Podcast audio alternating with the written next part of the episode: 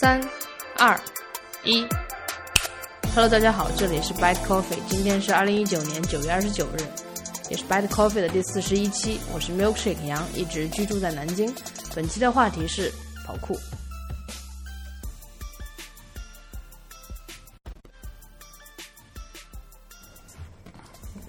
好像我们今天都没有聊跑酷的东西了。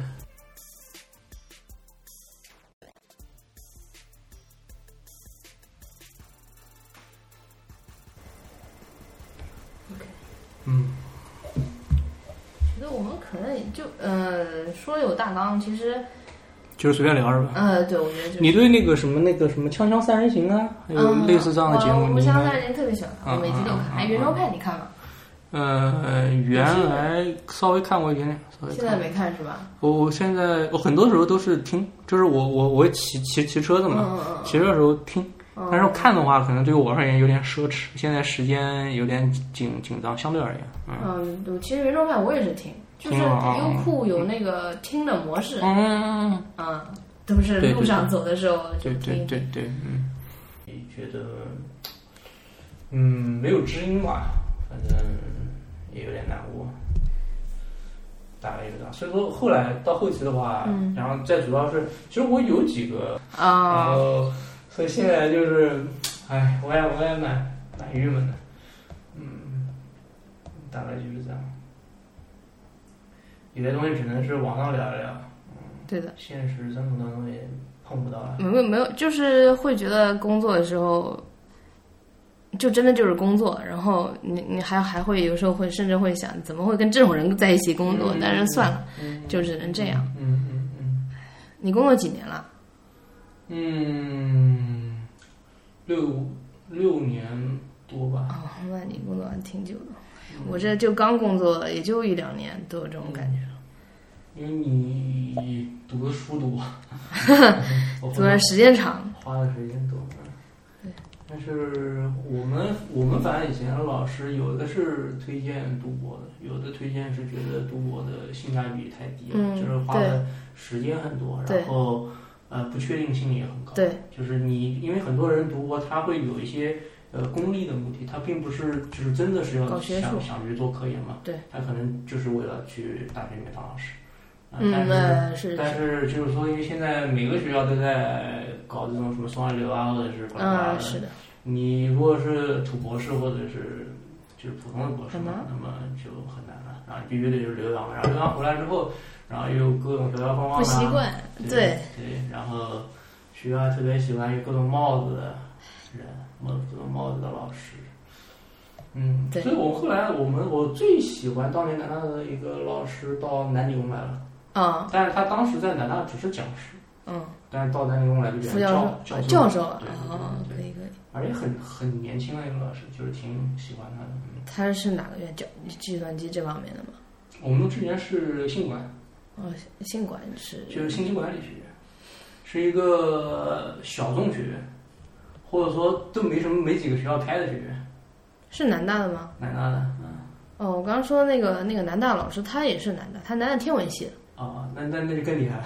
他那天文系，他他当他说他他当时是调剂过去的，就是他想学生物，嗯分数不够，嗯被南大调剂过去，应该是天文的那个人少吧。嗯嗯，对吧嗯嗯然后他现在也在南大这个就是这个系，嗯，啊啊啊！南大天文系是它的强势学科，是很有名的。依靠紫金山天文台嘛。嗯嗯，呃，紫金山天文台倒是中科大的吧？哦，中呃中科院的，呃呃，中科大，中科大，对中科大。我以为是中科院系。反正中科院和中科大也是说不清楚的关系。嗯因为中科，因为科大给中科院每年培养的人才太少了嘛，中科院后来自己搞了一个大学，就叫中科院大学。然后也是啊，不过已经之前已经开始试录了吧。呃，是的，我一会儿看一下，就是大概这个距离，这个声音够不够大之类的，OK，OK，OK 看一下这个增益。你也可以跟我大概讲一下播客的，因为我之前有在我读书的时候有老师推荐，就是做口述历史嘛，嗯。就是这样的一个东西，就是就是因为呃，我们当时灌输的概念就是你不是什么，就是不是有用的东西你才去做，对对，就是你只要是你感兴趣，然后只要是你觉得 OK，你就可以去做，但是跟有没有用没有关系。嗯所以说，呃，于老师就推荐是你回去采访你的家人、哦你的长辈，去让他们去讲一下你们之前都就之前发生的事情嘛，嗯这样把它记录下来。对，但是有没有用不知道，嗯啊，反正先把它记录下来。嗯啊，所以说我当时也做过类似的事情，但是可能可能和播客还是有区别吧。但是你有放出来吗？没有啊？啊，你就自己记录。对，只是我自己家里面的一个情况，嗯而且，呃，嗯、就是从从我的专业的角度来讲的话，嗯播客的话，包括视频的那个博主啊，嗯包括博客啊，嗯，本质上都是信息的一种传播嘛。对，嗯，所以我我可能是从这种角度去理解它。你说那个就是我，我突然想到那个电影，不知道你有没有看过，就是《四个春天》。没有，那个是一个纪录片，就是他每年春节的时候回家，嗯。然后给他爸妈还有家里人，其实他家住在一个村子里面，他自己生活在大城市，嗯嗯。然后每年冬天回家，大概就是有四个四年，嗯。然后其中经历了呃家人的去世，还有一些变故，就把这些记录下来，就就真的真的是卖票上映的，哦嗯，是个个人的纪录片，就是能感觉到那个像呃镜头的抖动啊，嗯。还有一些不专业的地方，但是就是就是今年那个一一八到一九年那个春节，嗯嗯嗯。我、我倒没有想过这个跟口述历史有关。就我一开始做播客，嗯。我也其实那时候也快回国了，我是在美国开始做播客，因为我我我一般我很喜欢听播客，嗯然后就会觉得听着听着有很多想法，嗯。有时候会给那些播客写反馈，嗯。但是有时候就很长，或者说想把这些想法整理出来。嗯。就像我的播客，可能一集会有一个话题，嗯。我看看我以前都有哪些话题。这个已经是第四十一集了。嗯。我之前大大大部分是关于苹果、关于咖啡、关于一些一些还是对生活的理解。就比如说有一阵子会比较想讨论那个极简主义的一个话题。我这个东西我听了，你你有什么想法吗？嗯，我听了你是在那个叫少数派啊，嗯，嗯，然后少数派是一个那个网站。我看了，嗯，我我之前也买过一些他的付费的栏目，哦，是吗？嗯，哦，不过买了之后就是也没怎么看。嗯，收购买、收藏、退出，一气呵成啊，那个少数派，我也在上面写过一些文章，嗯。然后我是没有参与过付费的项目，嗯因为我自己本来就不太，就是我自己也不定不太订阅少数派的付费项目，那些付费项目嗯有时候你看到它，你会觉得是一种需求，嗯你不看到它其实也无所谓。对对对对，就这种感觉是，然后后来我就说，嗯，如果我有想法，我就去网上搜就好了。嗯就是如果有这个需求就去搜，没有需求不要给自己制造需求，也浪费时间。对对对对对，所以说，呃，无论是少数派还是知乎的 Live 的那个订阅，我都没有没有去做。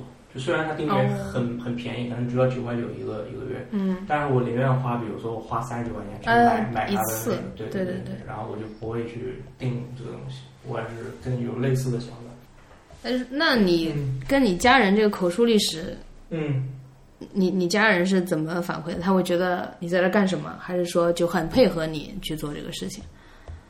当然是很配合啊，因为因为这个东西对于我而言是一个研究或者说是一个记录吧，或对于我家族而言是一种流传吧。对。但是对于他们个人而言，我是在陪老人聊聊聊天，啊，对吧？因为他们本身他们就平时也就散散步啊，然后溜溜鸟啊，爬爬山啊，逗逗玩玩，他们其实自己肚子里面是有很多东西的，因为经历了很多嘛，他们也需要有一个人去讲嘛。但是你说看，你说家里或者有些偏向隐私的事情，他们对谁讲比较合适呢？嗯，肯定是家里面人，是不是？嗯你对外人他也不好意思，或者说没有必要讲嘛，是不是？对，所以说，嗯、还是蛮顺利的。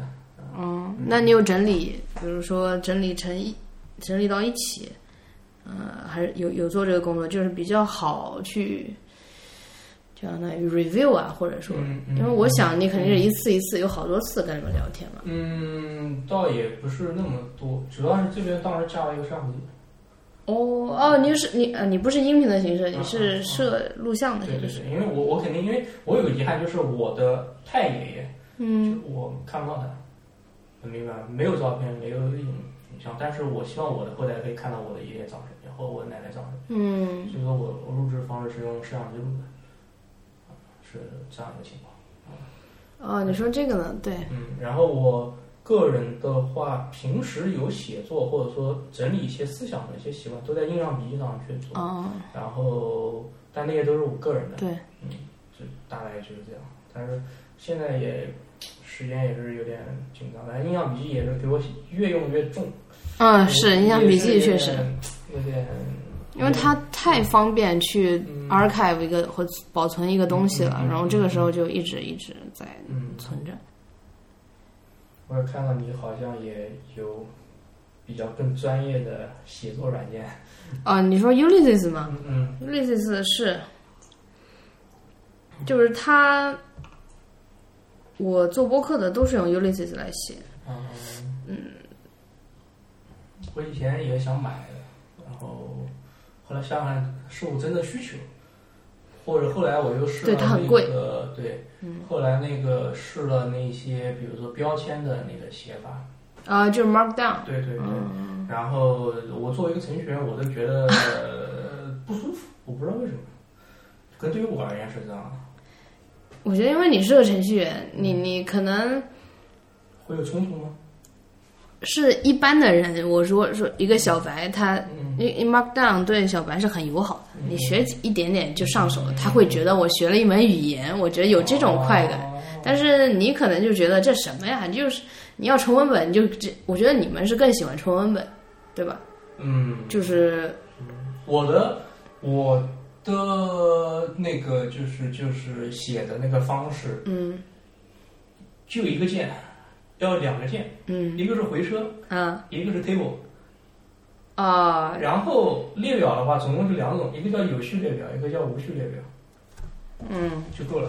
最多多一个表格，就是嗯整理它的表、嗯表头的属属性，或者是或者是每一行的项目，嗯，就就就 OK 了。我我好像没有必要用到那么多的东西。明白。嗯，除非是你后来你再想去给它做标注，比如说加粗啊，比如说删除啊，嗯。比如说波浪，或者说斜体的一个强强调，就是嗯，对，我觉得这就是你职业的一个问题。嗯。很多用 Markdown 的，嗯。我觉得他们一开始是学生吧，学生可能嗯呃，因为 Markdown 也是最近几年起来的一一种，对就是它容易上手，然后又能做比较好看的那种，叫什么？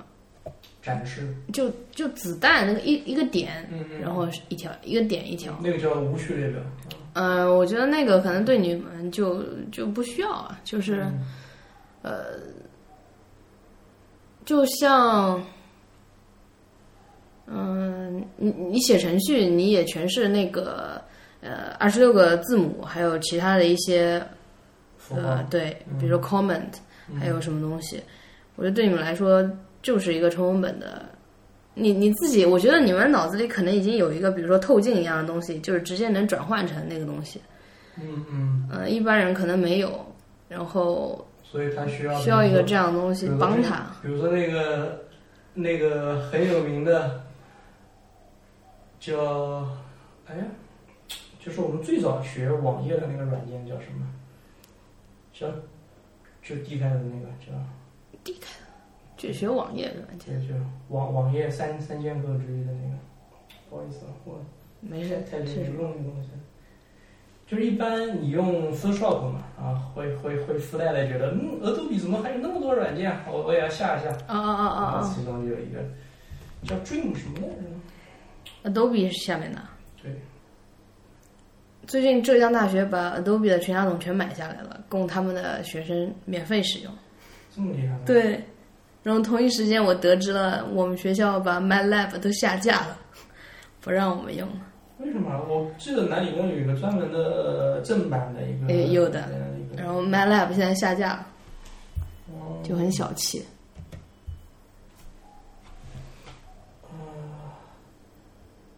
Dream Dreamweaver 啊，Dreamweaver，有听过吗？这个软件？我都没有梦梦想梦想编织怎么怎么拼？W D R E A M Dream，嗯然后 W E A V E R 不知道，没听没看过这个。然后呃我我想我想举个例子，我想讲这个软件的意思，就是因为它。它对于新手而言特别友好，为什么？嗯就是你在左边写代码，右边那个网页的样子就会出来。哦，但是但是就像你刚刚讲的，我们程序员是不需要这个。嗯，对对对，哎，而且它因为会构造旁边那个网页，它会有很多冗余的代码在，嗯所以嗯那个软件仅仅只是可能是入门的时候用的。对，嗯，我很小的时候有学过那个用 front page 来搭网站，嗯嗯，那那个算语言吗？嗯，就是 Office 里面的。语言的话，你要看，如果说，因为你如果说把它定义成是一个编程语言的话，它不叫编程语言。嗯。那么你如果把它变变成一个叫嗯标记语言的话，那它是一个标标记语言，嗯，HTML 那种。那叫超文本嗯标标记语言是吧？嗯，它其实最终都会转变成 HTML，嗯，对，嗯。因为浏览器就是负责解析这个东东西，HTML 是一个呃标记语言，它本质上是一个框架。嗯，就是我我我不会，其实我们年龄差不多大。嗯。我小时候，我不知道你是不是，就是有经历过什么学奥数，然后学计算机就 VB，有，你有吧？我们当年好像是直接教的是 C 语言，啊，你是教 C 了，我我三年级时候，我三年级时候，啊，我们那时候我记得是四五年级教 VB，嗯，然后后来初中也是会，你你有你也学奥数了吗？初中就没有学了。啊，我们也是，对我是小学学吧，然后啊，后来我其实也搞不懂，因为说实话，我的小学的教育是，嗯，不太好的，嗯就是就跟南京的正统的孩子比啊，嗯就跟鼓楼区孩子肯定是没有办法比的。嗯但是我是玄武区的，嗯但是有一点不好是什么地方呢？因为我小时候就是在你那个朋友岗村那边嘛，嗯岗村那边的话，它是九三年并入玄武区的，换句话说，它原来是栖霞区。哦那，换句话说，它就是郊区嘛。嗯它嗯原来的虽然是玄武区，但是它的老师啊，包括什么东西，它还是有它原来的区域的特色的。嗯所以说，我去鼓楼区，就是我是在那个颐和路那边，就是当时还那个学校很牛逼啊，他租了一个民国的别墅给我们上课，就是那边不都是有一个有有有不是某某国家当年驻中华民国的大使馆嗯吗？嗯。还有什么地方的？嗯。啊，当当时就在那边，然后当时我基本上每一科，呃，除了语文不是不是满满分嘛，嗯。基本上每一科都是满分，包括数学，嗯。然后就是就是包括包括附加题，包括嗯包括那些，嗯。全部都是能做出来。嗯。但是回到我们的学校嗯就不行。换句话说，就是说用更高的标准要求我可以，而嗯到、呃回到原来的学校就不可以。为什么？嗯因为原来学校的教的东西，老师他会有一个固执的一个标准，就是你你得是听我的，或者说你得是认为是我。包括就当然数学它有一个标准答案啊，嗯，对，语文就不一样，啊，就是它的解读权是在当年的老师上面。就是换句话说，哦鲁迅可以讲说，哎，那我家门口有两棵树，一棵是这个树，一棵是那个树，嗯哎，你这么写，老师就会骂你啊，是嗯不是？啊嗯这个它的标准性解释权在老师手里。嗯所以说我到，呃，我外面上的班，嗯老师很欣赏我。啊啊，回到这边，因为我可能是觉得当年我老师的语文水平可能并没有达到那么高的一个标准吧，对，啊，他会觉得啊不怎么样，或者说老师可能对我个人有有有有啊有一些啊其他想法啊，嗯所以说，呃，所以说我个人还是觉得我从小呃的教育还是会有一点点吧，就是从基础教育的层面来讲的话，还是有一点点欠缺的，我个人是这么觉得啊。嗯嗯，大概是这样。嗯然后，呃，学那个语言什么的，也是的，因为嗯，小时候嘛，学的都是一些表象的东西，都是一些皮毛东东西。嗯很多时候你是不知道它的本质的。但是，就比如说计算机而言的话，嗯很多人是推荐你不需要知道本质的，因为你也知道不了。嗯，那你现在觉得计算机的本质，或者说嘛，还是这个这个问题其实它特别大。对，嗯我我也是，我我看过一本书叫《编码》，就叫嗯 Code，嗯嗯嗯，他会从那个嗯零一开始，嗯然后到最后一章就是一个计算机的构成。嗯嗯嗯呃，那你觉得本质，计算机的本质或者计算这个本质是什么？你现在觉得？嗯，我们刚刚聊的是计算机的本质。嗯那计算机的本质，它，呃，现在的计算机因为发展的太快了，而且每一层的话都会有经历过大量的人的智慧在里面，所以很多时候我们作为小白的话，能把你这一层的东西理解透彻，就已经很不容易了。在网上，就是它跟那个之前有一个很很经典的一个比喻，像包菜一样，嗯一嗯层一层的，是不是？嗯，你里面的那个东西，你得把它把一层一层全部剥开之后，你才能看到。对，换句话说，就是它，比如说它从零和一，或者说讲具体一点，怎么从电信号，对，它的模拟的那个电路电信号，变成你能看到的屏幕上面的那些东西，当中到底经历了什么东西？嗯这个东西是你需要花很长很长时间去对。去学习的。对，就包括讲最简单的例，比如说电信号的那个门，它的那个嗯。电路的那个门嘛，对，与与与货飞的那个门、嗯。易货啊什么门，它啊是对，它那个电路的门是怎么样能够把数据在通电的情况下一直，它当那个那个电流是一直在里面跑的，它怎么能保存在那个里面？嗯。那么对于逻辑学对于逻辑学科的那个研究就要非常透彻嗯。啊、这是就是最外面的了。那比如说我们现在能看到的软件是一层，操嗯作系统是一层，嗯能把操作系统研究透彻已经很不容易了。嗯啊，然后网络又是一层，啊，就是它操作系统、操作系统之间凭什么可以连在一起啊？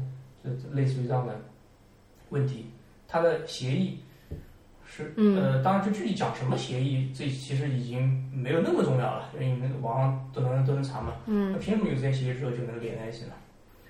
啊，像这些都是一些呃，去我我们就是常人或小白的话，可以去思考的一些一些一些问题吧。我我是我是这么想的。嗯，这个问题，我记得我小时候有有嗯开始接触计算机的时候，嗯这个老师就说，嗯，一个完整的计算机系统包括硬件系统和软件系统嘛。嗯然后硬件系统的话，还肯定是包括这些输入输出设备，然后软件系统肯定包括操作系统，还有基于它的一个嗯呃软件。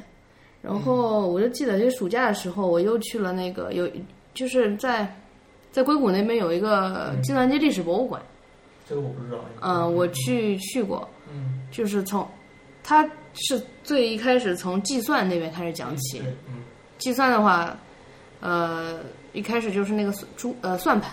嗯，就硅谷博物馆里面有我们中国的算盘吗？有有。啊啊啊。真的就是你进去，可能我中国人嘛，他是他这样的，他左边有一些东西，右边是一些东西。嗯。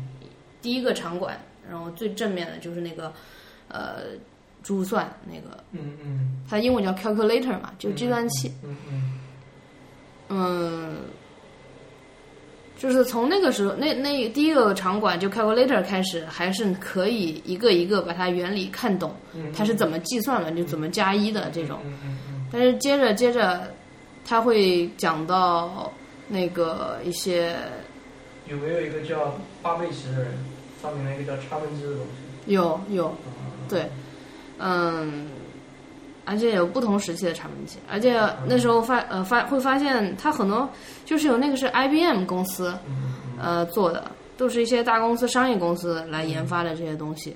嗯其实到那个时候，你原理的话还是能看懂。就是那时候美国人要人口普查，嗯然后做一些那种打孔的那个机，呃，因为对这个就太多了。然后往后越往后，其实就比可能第一个场馆我花个十分钟时间，第二个场馆我可能要花个大概半个小时，然后再往后，他就接着又讲一些呃硬件和就是他开始讲逻辑电路了，那边就开始，然后那边就每次到那边就是头就特别大，会觉得对对对就卡住了，然后就是这种感觉，就是会像雪球一样，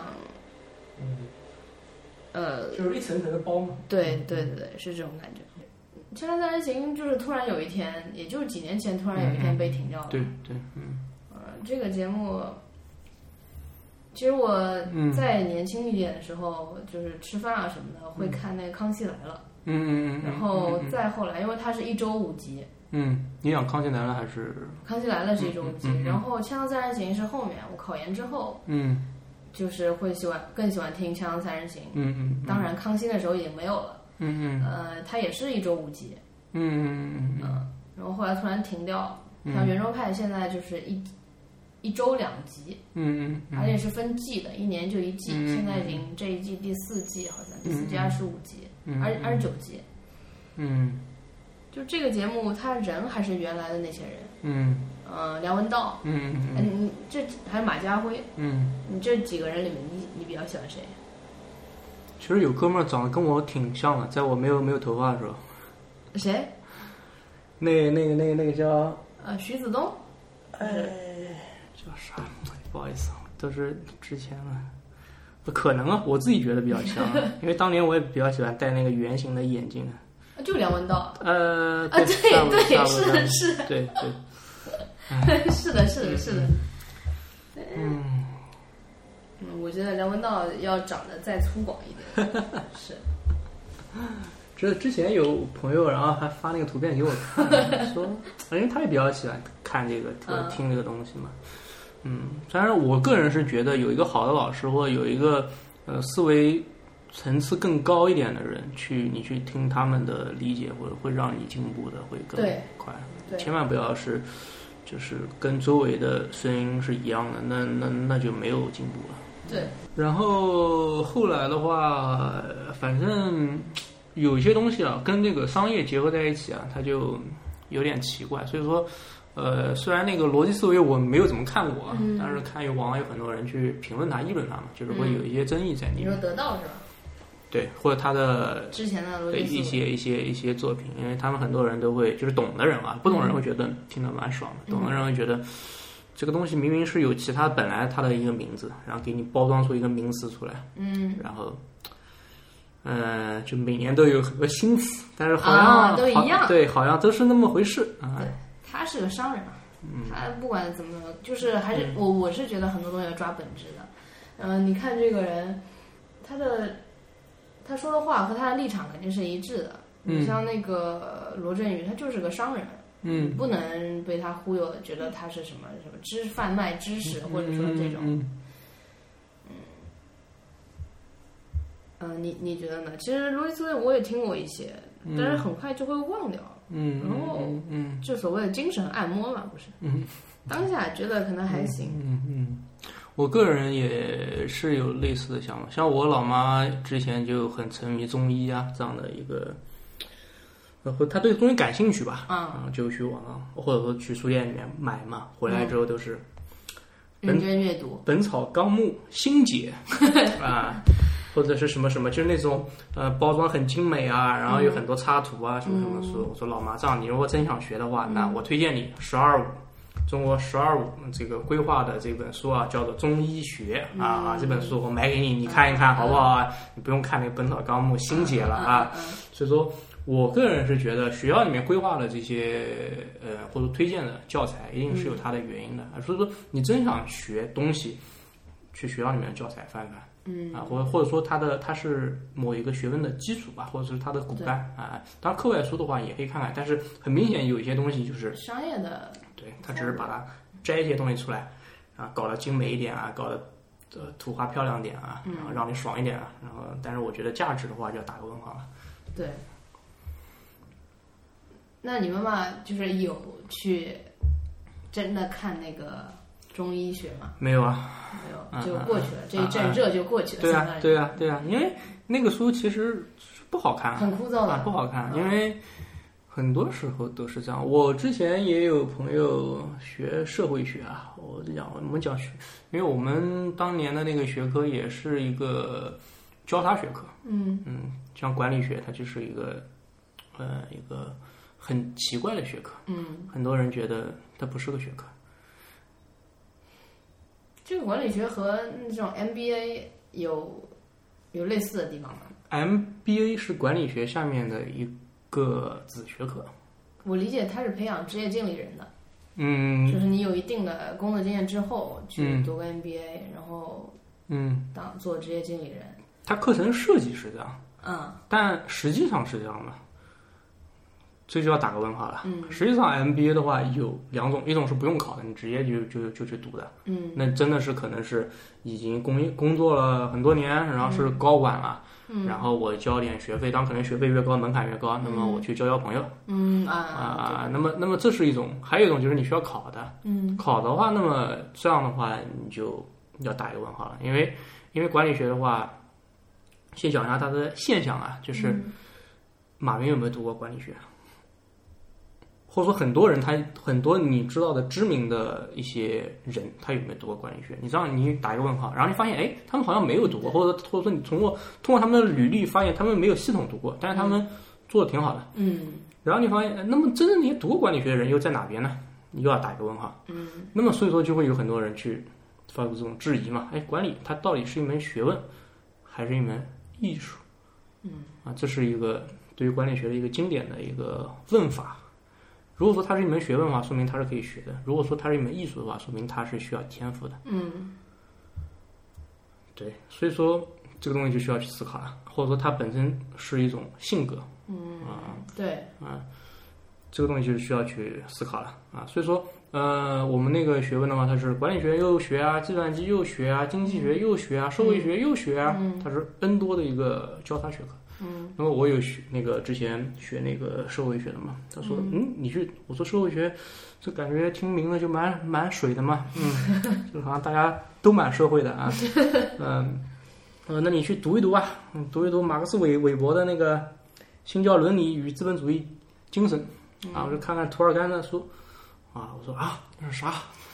我一翻，啊，就网上看一下那个，看不下去，嗯。真的是，真的是很很难读得懂啊。大概跟我讲一下啊，你说他说啊，很多那些年轻人啊，比如说像像现在那些香港人，他们会香港的年轻人，嗯，他们会啊构想出一些啊很美好的社会啊，或者是什么样啊，但是他们可理想国对他们可能连旁边菜市场今年青菜卖多少钱都不知道。嗯对对对对，啊，就是就是说，这涂尔干或者说马克思韦伯早就在书上已经讲过了。嗯，就是说那些人是从一个呃理想的一些政府，是从理想的一些人当当中去构想出来，但实际上可以可能存在吗？啊，所以说就要去打一个问号了，又又要值得我们去思考了啊啊，这个思考的东西太多了。嗯。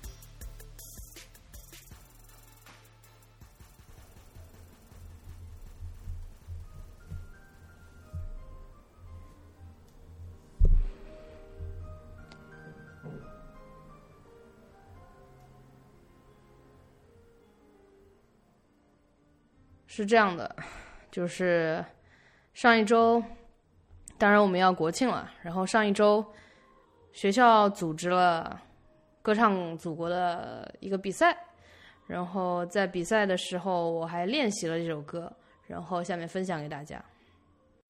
在练习的时候，我发现邻居的一个小男孩居然在回应我唱这段歌，也就是我唱一段，然后他也唱了一段同样爱国的歌。我觉得我应该是起到了某种榜样，所以我就唱给大家听。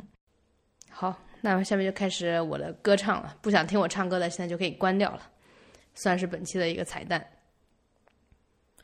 我和我的祖国一刻也不能分割。无论我走到哪里，都流出一首赞歌。我歌唱每一座高山，我歌唱每一条河，袅袅炊烟，小小村落，路上一道辙。我最亲爱的祖国，我永远紧依着你的心窝。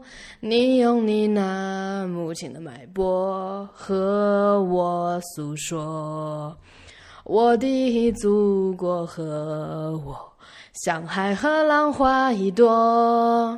浪是那海的池子，海是那浪的依托。每当大海在微笑，我就是笑的漩涡。我分担着海的忧愁，分享海的欢乐。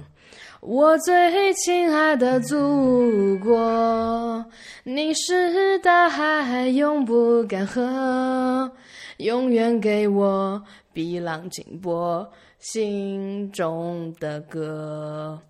我最亲爱的祖国，你是大海永不干涸，永远给我碧浪清波，心中的歌。